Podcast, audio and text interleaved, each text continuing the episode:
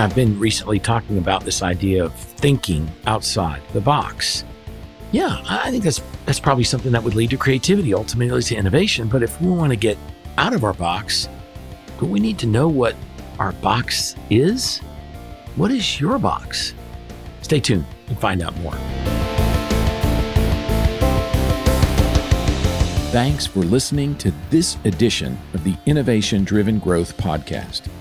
Here we examine what enables true creativity, how to convert ideas into innovation, and seek out what ignites enterprise wide growth. I'm your host, entrepreneur, strategist, and muser of metacognition, David Peterson.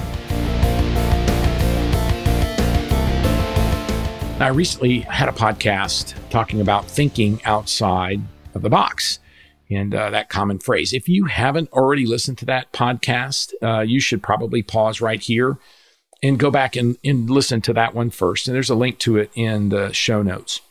So we can all agree that getting out of the box is necessary in order to get creativity and leading to true innovation. But it does get me thinking about how we would define our box. So it makes sense that we need to have some idea of where we are if we're going to then challenge ourselves to get out of it, right? So what's what's our box? So for the purposes of this podcast, I'm going to restrict my definition of the box to my profession of banking. But you know, you you may be listening to this podcast and you may be in a completely different business. It doesn't matter whether you operate a manufacturing uh, business or a retail store or one of my new favorite businesses is stretch lab here where, where i go once a week and get a, a flexologist to do professional stretch. Every single type of business must have this idea of how these types of, of things apply to them. Everyone needs to be thinking about creativity and innovation. So, you know, as I talk about this, I'm going to talk about it in terms of the banking world, but I want you to be able to kind of twist that, turn that, put that into the, the language that would be most relevant to how you operate your business. Now, there's no way for me to actually get in any kind of detail about all the different kinds of boxes and the and the vast variances in, in what one person's box into another. When I talk about a box, what we're really defining is a set of industry practices or norms or mores or things that either we ourselves or in our work we accept and follow these rules, even though in many cases they're unspoken. Now, from a banking perspective, how would we define our box, right? So anyone's person list would, you know, likely generate some divergent set of definitions than somebody else's, depending on their geographic region, their target market, their demographic customer base, what they actually do at the financial institution. All of that matters. So I'm going to take a stab at what I, David Peterson, perceive as a list of box attributes that I see most bankers exhibit as their industry norm. So I, am creating a bullet list. And again, this is something you can take a piece of paper out and create the bullet list. What are your industry norms? What are your organizational norms? For a bank, I think uh, a, a, a financial institution's box can be defined as establishing accounts for individual and business entities, accepting deposits, providing loans for customers that align with their credit policies, dispersing cash to customers on demand in accordance with their account balances, providing access to payment systems, credit cards, debit cards, ACH, Zelle, faster payments, blah, blah, blah, blah. They operate physical locations where banking transactions and other activities can occur. They provide tools for access to account and transactions outside of the physical location. You can call, you can use your mobile phone, you can use your computer, and so forth. And they safeguard information and physical items in an extremely highly secure process.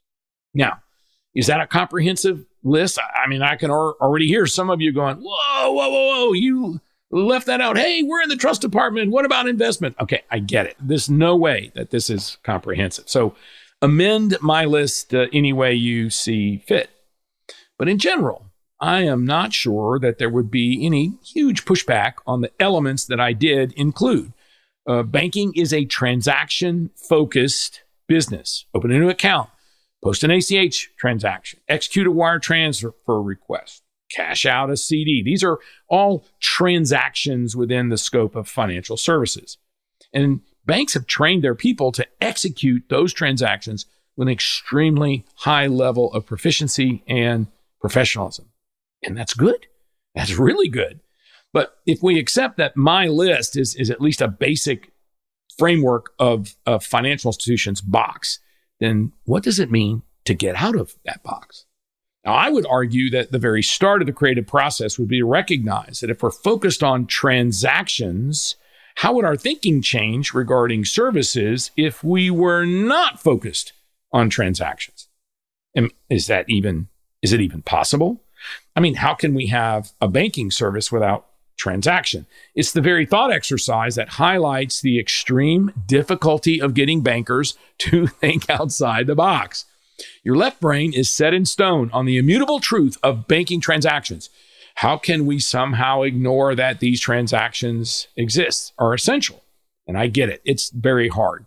But try we must in order to get any real creativity. We've got to we've got to make the effort. So start by not thinking that transactions do not exist but they're not the focus. Of course they exist but that's not our primary purpose of being in terms of providing banking services. So as a thought example perhaps consider that a bank's primary focus would be targeting on identifying and establishing customers goals and dreams how would that change that organization's perspective on how and where they would provide services? Now, I've written about goals and dreams uh, in the past, and, and there's a link to that podcast if you you know if you missed it, and you can go check it out. Want to have some fun? Hey, you want to have some fun at your next, you know, managers meeting? Uh, try this exercise. Ask each manager that, that reports to you to come up with an example of a goal or dream that a typical customer would have that aligns with their area of expertise. Now, you can let them know in advance of what you want them to relay at the meeting, or, or you can just spring it on them. So I, I can argue either side of having prep for that question or not. Regardless of how the question is posed, listen very carefully to the responses. Do your managers struggle with this exercise, or are they able to think away from a transaction focus to a goal and dream focus? Right. So, you know, I, I mentioned earlier in the podcast my uh, stretch lab, and I, I just enjoy going there. It's just so beneficial. But their goal is not to stretch me. Their goal, you know, my my dream is that I get more flexible. That I have uh, it's easier for me to do, you know, daily activities, whether that's playing pickleball or whatever. You know, so so it's not about what their goals are as flexologists. If they understand what my goals are, and then they help me achieve those goals, then that changes the dynamic uh, uh from a transaction into something that breeds loyalty. Now, perhaps, you know, the appropriate follow up from that exercise that I just talked about would be to ask each senior manager to brainstorm within their area and come up with ideas for how that business focus can move away from transactions and assist customers with achieving goals and dreams. That would be a really great exercise to incorporate into your next, you know, quarterly meeting, strategic planning offsite, what have you. So, what would you do with the results of the brainstorming that I just outlined? Just having ideas doesn't mean that they're going to be implemented or even any good, but it but it would start a conversation about the value of moving your business focus away from a transactional one. So today's customers are looking for businesses that are genuine, uh, and how they conduct themselves, and uh, you know they they associate with, and, and bankers in particular could go a long way to be more appealing, particular to younger future customers, based on a change in their focus. So combine now a change in focus with the harder job or harder work of changing the branding of your institution. Again, we're talking about banks. Now, I'm not talking about colors or logos. But the brand is really how the institution is perceived by the customer, the community, uh, and even other stakeholders, board members, uh, shareholders. It, it's it's the you know it's this halo effect, this penumbra of of what everyone sort of thinks about you when they when they uh, experience or interact with your institution.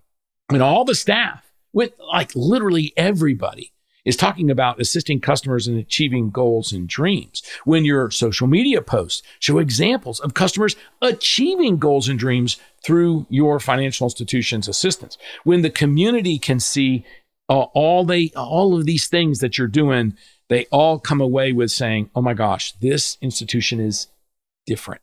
that now all of a sudden they're looking at you in a completely different light. Then and only then will you have made a substantive change in how your box is structured and proceed. You, you have changed the whole dynamic from that box into something completely different. So I'm using this term goals and dreams as a representative example of thinking outside the box. I'm not advocating that this is the only method that any financial institution or any other business should undertake, but I do feel strongly enough about it that I would not advise against it for any FI that's looking to break out of industry norms and strike a new tone with customers and prospects. And quite frankly, I don't care whether you're selling nuts and bolts or you're you're you know stretching uh, people uh, or operating a retail clothing store. I think I think most of these concepts will apply. Let's face it: if we stay inside the box, we'll be safe. Feels comfortable to stay within our industry norms. And when things are going well and the income statement, the capital accounts all look pretty good, it's kind of a radical move to suggest, oh, oh, oh we got to get out of the box. Like, wait a minute, the party's going on great. Don't, you know, when are you talking about changing the music? But we as a country, as a world, I mean, we're facing some real radical change. And, you know, financial institutions and perhaps your business is going to have to make a transition. And those are the ones that are willing to challenge the status quo. What about your business? Are you ready, willing, and able to get out of your box? I hope so. And if you need any assistance with that process or to get it started in your organization or just have a question about it, reach out to me. The contact information is coming up in mere seconds. I'd love to chat with you about what it would take for you to take the very first step outside of your box.